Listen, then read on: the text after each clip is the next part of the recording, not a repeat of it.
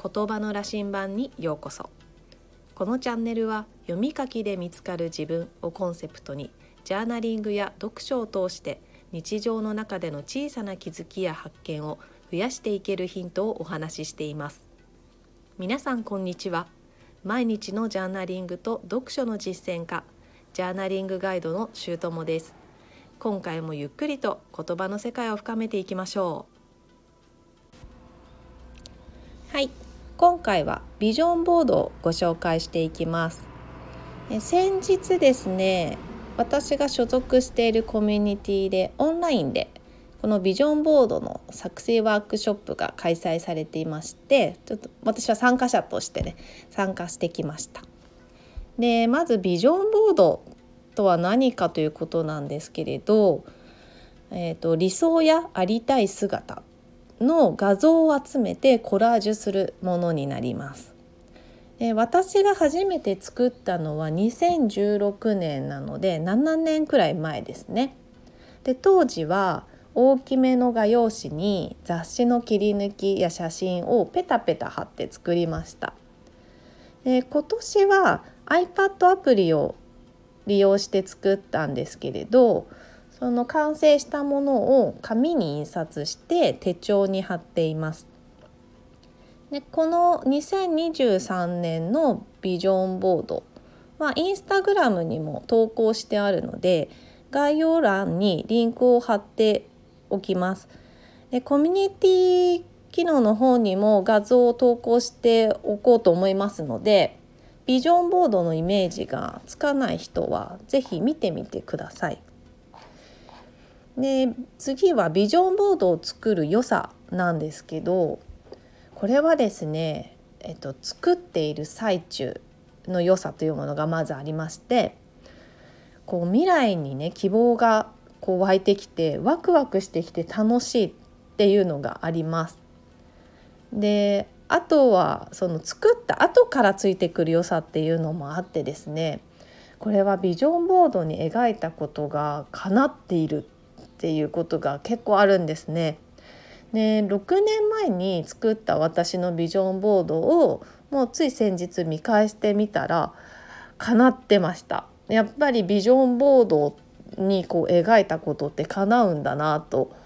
こう実感した瞬間です。はい、で私はだいたい1年に1回くらいのペースでこのビジョンボードを作っていて、うん、年始にこう1年のテーマ設定として作ることが多いです。でそろそろ2023年も残り少なくなってきたので2024年のビジョンボードを作ろうと思っています。で作り方なんですが簡単に言ってしまえばもう自分のイメージする画像を探してきてそれを好きなようにコラージュするだけなんですけれど、まあ、いくつか作り方があるので私が実際にやってきた方法やこれから試そうと思っている方法をご紹介していきます。でまず最初になんですがえっと、画像をね集めないと始まらないんでここからやっていきたいんですけれど私はですねあのピンタレストが大好きですごいヘビーユーザーなので毎年ピンタレストにビジョンボード2023とか2024とかの名前のピンタレストのボードを作ってもうそこに直感的に良いと思ったものをどんどん保存しています。でつい先日ね作り始めた2024年ボードにはピンがすでに34件保存されています。で23年去年のボあ今年かのボードには、えっと、172件のピンが保存されていました。これちょっと余談ですが、えっと、ピンタレストではその画像のことをピンと呼びます。はい、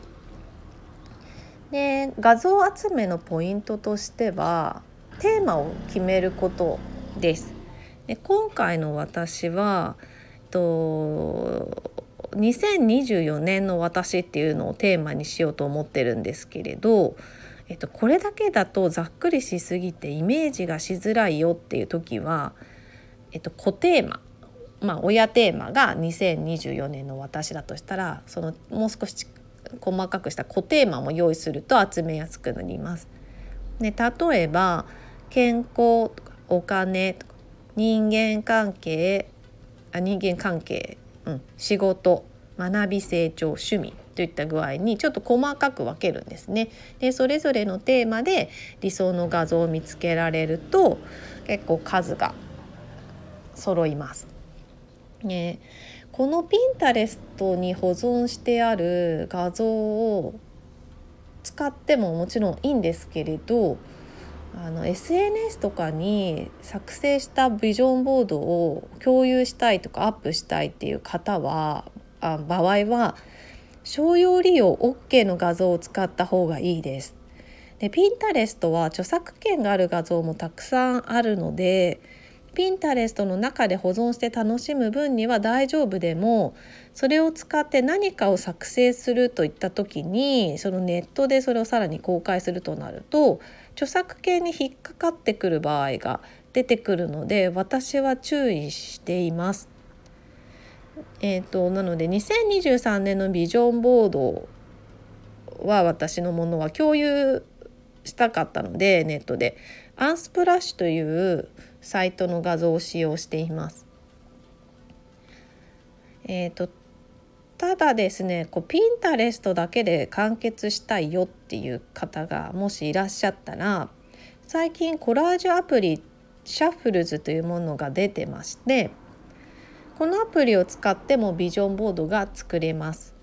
でもうひたすらね私のようにピンタレストで画像を保存していてそれを使ってビジョンボードを作りたい完結させたいっていう方はこのシャッフルズを利用して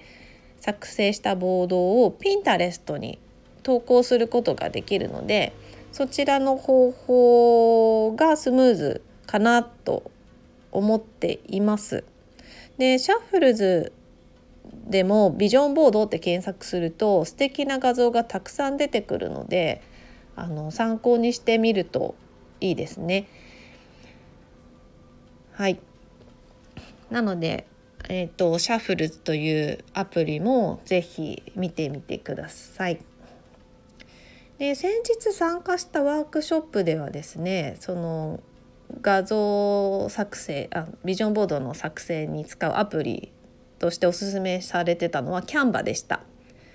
でシャッフルズよりもキャンバの方がちょっと操作性が簡単